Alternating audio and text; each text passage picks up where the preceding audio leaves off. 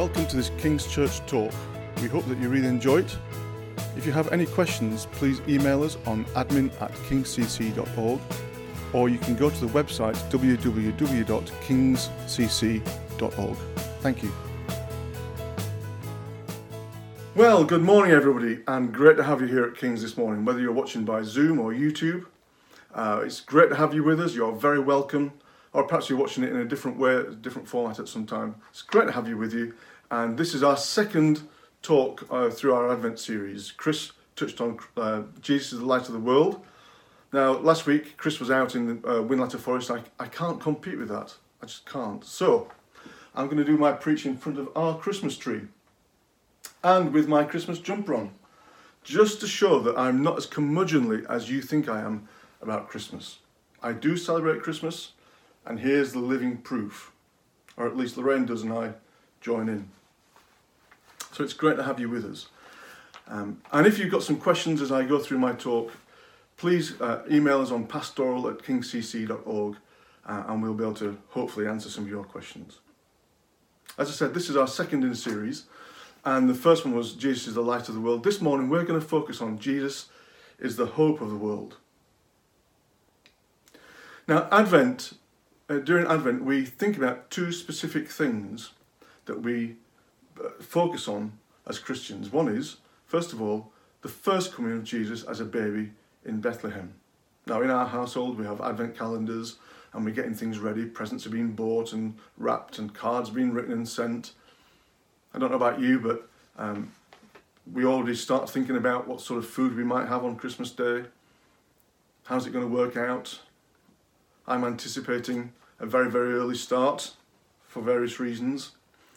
But you have, you have your own Christmas preparations. And we prepare to celebrate Jesus' birth on December the 25th. But Advent also anticipates a much different thing that's going to happen in the future, which is that Jesus is going to return to the earth. And the Bible, we're going to look at that later on. We're going to look at how the Bible explains all that to us. But that's what Advent's about. And during Advent, we often use Old Testament uh, verses to, to talk through because, as Luther said, the Old Testament is the cradle within which the baby Jesus lies. In other words, we should be able to turn to any Old Testament scripture and look for and find Jesus. It's all pointing towards him. Now, uh, this week, one of the headlines in the newspaper on Monday, which I'm just going to show you now, is this. It just says, The day, oh, there we go, the day hope arrived. I don't know if you can see that. The day hope arrived. This week has seen a remarkable turnaround. We've had such fear and anxiety through our society over the last few months. And this week, the vaccine's arriving and this week, the first people will start to get them, and hope has arrived. But we're going to look at how Jesus a much bigger, brighter, more sure hope than even the vaccine would be. You see, hope has two elements to it. Hope can be hoping for things to happen, but you're not really quite certain it is. So, for example, we've not seen our children very much at all this year because of coronavirus. That's very saddening for us as a family. But I'm hoping that they're going to come, uh, or some of them will come arrive for Christmas within the COVID guidelines. Now, I'm hoping that's going to happen, but I'm not certain. Things might change. The coronavirus may still be so rampant that actually, right now, it's not wise for them to travel. It may be that the weather is so atrocious uh, because we live in England and the north of England, it might be so atrocious that actually they can't make it. Or they may decide to go somewhere else, to another parent, you know, to uh, my daughter's husband's parents. Who knows? I'm hoping, I'm making plans, but I'm not sure. It might not happen. The other side of hope is this that there is a hope which is so, so certain, so secure that we know it is going to happen. So, for example, Lorraine and I have a system where basically um, the Christmas present that, that I want, I buy and she wraps for me. Now that's a bit sad in some ways, but actually it means that I get what I want, not what somebody else thinks I ought to have. I'm certain that on Christmas Day, that when I see the box and present wrapped up already for me, I know what it's going to be. Now, you may think that's sad, and I understand that, and um, or you may actually think, you know what, that's a great idea. Well, you choose, that's fine. That's your choice. But hope can be either something that I think might happen and hope might happen, or it is something that I know is going to happen, I just don't know when it's going to happen. It's a confirmed knowledge. It's certain, it's secure. There is no doubt about it. Hope is the other side of the coin to fear and anxiety. Fear and anxiety becomes, comes because I don't know what the future holds for me. I'm anxious about it. I don't know what tomorrow's going to bring. Is it going to be good news or bad news? Now, things happen and we, we look to the future with anxiety and fear because we're not certain what might happen. We're not certain what that person's going to respond. We're not certain how that person might act towards us. We're not certain what they're going to say.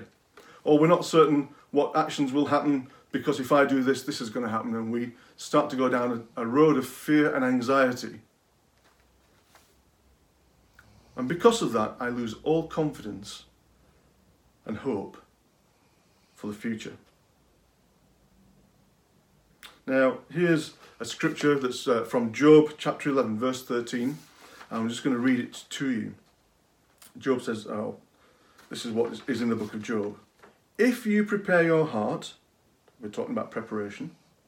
If you prepare your heart, you will stretch out your hands towards Him, that is, God the Father. If iniquity is in your hand, put it far away from you. Do not let injustice dwell in your tents. Surely then you will lift up your face without blemish. You will be secure and you will not fear. You will forget your misery. You will remember it as waters that have passed away. And your life will be brighter than the noonday. Its darkness will be like the morning. And you will feel secure because there is hope. You will look around and you will rest in security.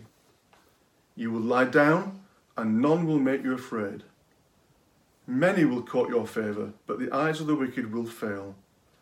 All ways of escape will be lost to them, and their hope is to breathe their last.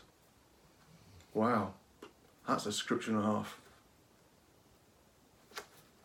Job saying, if you prepare for what's coming and you trust in the one who knows what the future holds, then there is hope and security for you. So, what does that hope mean for us? Well, first of all, it's hope for the past. If you read Romans chapters 1 through 6, what you get is this great story of, of God's story being laid out before you through the Old Testament. It's an amazing story that Paul lays out. And it's the story that one day hope would come to the earth. Paul uses the word hopes many, many times through those passages. And we haven't got time to go through them all. But what Paul is building is this picture that from the beginning, from right from the beginning, from Adam and Eve, all the way through the uh, Old Testament, there's a theme that hope is going to come. And that hope is, is based on one person, that is the Messiah. If you talked to a person in the Old Testament, if you were able to do that, what they'd be able to tell you is that one day they know for certain that the Messiah is going to come. And everything that they're doing and everything, the whole thrust of the Old Testament is moving towards the time when Jesus, the Messiah, would arrive. And then there's silence for 400 years. And after 400 years, we get the book of Matthew, Mark, Luke, and John, and the birth of the Messiah. when Emmanuel would come to earth, God with us. It was the hope and dreams of all the years, as it says in our little town of Bethlehem. All the hopes, all the dreams of all those people were pinned on one person at one time. They didn't know when he was coming. They didn't know when he was going to arrive. They didn't know when his birth was going to be. But that's the story of the Old Testament. Advent is the story of hope fulfilled. It's pinpoint ending of something that was going to happen but has now happened.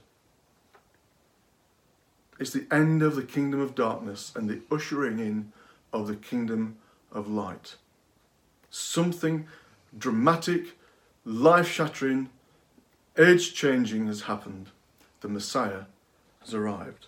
All the wrongs of the world will now start to be put right. It's a new day when the sick are healed, the blind see, the deaf rise, the broken-hearted are healed. It's a time when those in poverty find their value and their place in this world. That's why Jesus, when he starts in Luke 4, his first known um, uh, preach to a congregation, he quotes directly from Isaiah 61. That's what these words have been taken from. He quotes directly from it and says, This is what's going to happen. The writers of the Old Testament knew something and someone was going to happen dramatically, but they didn't know when. They didn't know how, but they knew it would. Their hope was certain and secure. And we celebrate Advent and we think about Jesus' first coming, while our hopes for the past have been fulfilled. Jesus has been born. That's what we celebrate on December the 25th. Emmanuel, God incarnate, dwelling with us. Secondly, it's hope for our future. If we continue the Romans theme, here's just a couple of, well, a verse from um, Romans chapter 8, 24. For in the hope, for in this hope we are saved. Now hope is what is seen is not hope. For who hopes for what he sees? But if we hope for what we do not see, we wait with patience. Something is going to happen in the future, and we hope for it with patience. He, en- he enlarges this in 1 Corinthians 15, and th- this whole passage is just such a wonderful passage of what's going to happen when Jesus returns. Read it, find out about it. It's amazing. Things are going to be dramatically changed forever when Jesus returns for his second coming. But this is how he starts off that passage in verse 19. If in Christ we have hope in this world only, we are all men most to be pitied. But in fact, Christ has been raised from the dead. I'm going to go back to my headline Day Hope Arrived. Now, I'm hoping that this, uh, this vaccination will start the end of this awful period. But the truth is, actually, my trust isn't in a vaccination, my trust has to be in Jesus and his return. Okay, because uh, this will solve some problems, but new problems will arise. It has always been that way in the world. I can just about remember the Cold War. I can remember all sorts of things through my lifetime. Um, if you uh, if you recall, in the 50s and 60s, there was a flu epidemic. There's the Cold War. There's all sorts of things happening in the world around us. There was nuclear uh, threats. Then there was the Soviet threat of what might happen. And so it goes on and on and on and on and on. When one war ends, another one starts. That's the way it is in, in our world. And that might sound depressing, but actually, because my hope is in Jesus, what he's done for me on a cross, what he's done for me through his life, through his resurrection, through his ascension into heaven, I can have hope and trust that one day he will return, and my hope is not spoiled it's not disappointed. In fact, Paul says, if we only hope in these things, in the world, what the world can produce, then we are to be people most pitied. But in fact, Christ has been raised from the dead. Titus 1, a different passage, in hope of eternal life which God, who never lies, promised before the ages began. We hope in something that God has promised. Now, I'm not hoping in the promise just willy nilly. We hope because we know that when God says He's going to do something, it always happens. That's His track record. I can look back through the Bible, through the Old Testament, through the New Testament, through church history. I can look at my own personal history and say, with utter confidence, when God says something is going to happen, it will happen. I just don't know when and how. But I can leave that to Him. We know that from the Old, from the New Testament, Jesus is going to return. That that passage in 1 Corinthians 15. Jesus is going to return to the earth and he's going to bring his kingdom into utter fulfillment. Right now, we only see it in part. Right now, we see things happening. The kingdom is here, but not yet. So we pray for people to be healed from the sick. Uh, pray for people who are sick to be healed. And sometimes they are healed. We can pray for people to be raised from the dead. And sometimes that happens. We can pray for people in emotional and physical and financial poverty to be healed. And sometimes that happens. It's still a time of injustice. It's still a time of pain and poverty. But one day, Jesus is going to return, and the day is coming when the King will return to his kingdom, and everyone who believes in him, everyone in his kingdom, will be totally healed, totally whole, totally restored, total mercy, total grace, total justice, where there'll be no more tears, no more suffering, no more pain. That kingdom is going to come. God has promised it. What am I banking on? I'm banking on the promises of God, whose yes is yes and his amen is amen. If God said it's going to happen, it will happen. Finally, Advent tells us that Jesus is the hope for our past and our future, but also he's the hope for our community. Now, we live in communities that are full of fear and anxiety. Where I know lots and lots of people, because of some of the work I do, that are, have addictions of all sorts. We think about drugs and alcohol, but it could be sex, it could be shopping, it could be clothes, it could be music, it could be all sorts of things that we are addicted to because we're trying to dull the pain and the fear and the anxiety of what might or might not happen. We're also trying to dull the fear and pain of what has happened in our past. Now, when Jesus, Jesus' kingdom breaks into our lives, He doesn't change our past, He heals us from it. And we're able to walk in freedom because of what Jesus has done in our lives. We know that um, when people turn to Jesus, we know that their lives can be put back on the right track that He meant for them. Fear stalks our streets. What if I catch the virus? What if my, I'm made redundant because of it? What if I have no money? What am I going to do for food? What will the future look like for my children? I'm increasingly hearing stories of young people saying, I don't want to bring my children up in this world. The truth is that when Jesus returns, all these things that were, were stalking us, the things that were causing us anxiety and fear, will continue to happen. If it's not one thing, it'll be another. And fear will always try to rob us of hope. Pain will tell us that there is no hope.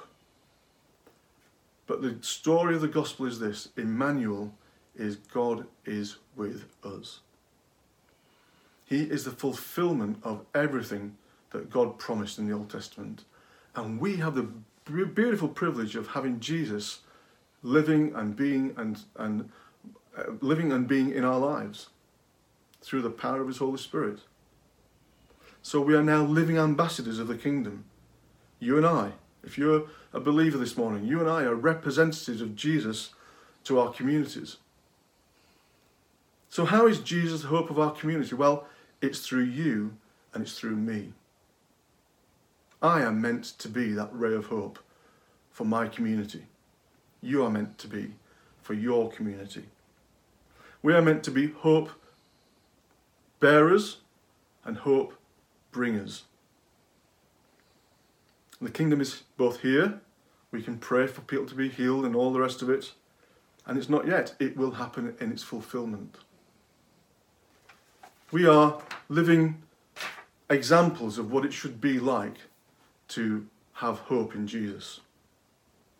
Now, as we are preparing for Advent, as we're preparing for Christmas, we can see the baby Jesus in his stable, and that's it. But actually, the good news of the gospel is this that one day Jesus is going to return.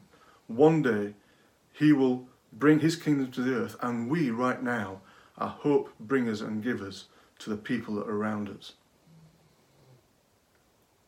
So pray for your friends, pray for your families, pray for your work colleagues, pray for the people you meet at the school gates. Pray because when we pray, we're accessing the Father through Jesus the Son. And He wants us to have His kingdom. What's, what did Jesus teach us to pray? Our Father is in heaven, hallowed be your name. Your kingdom come, your will be done. If you don't have that hope, that living hope inside you right now, why don't you take some time just to pray and ask Jesus to become your living hope? Why don't you prepare not just for this Christmas, why don't you prepare for the time when the living hope will return to the earth and usher in his eternal kingdom? Let's just pray.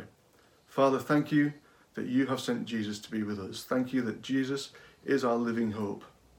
Thank you that Jesus uh, brings to us all the answers that we need for the problems we face, for our fears and anxieties.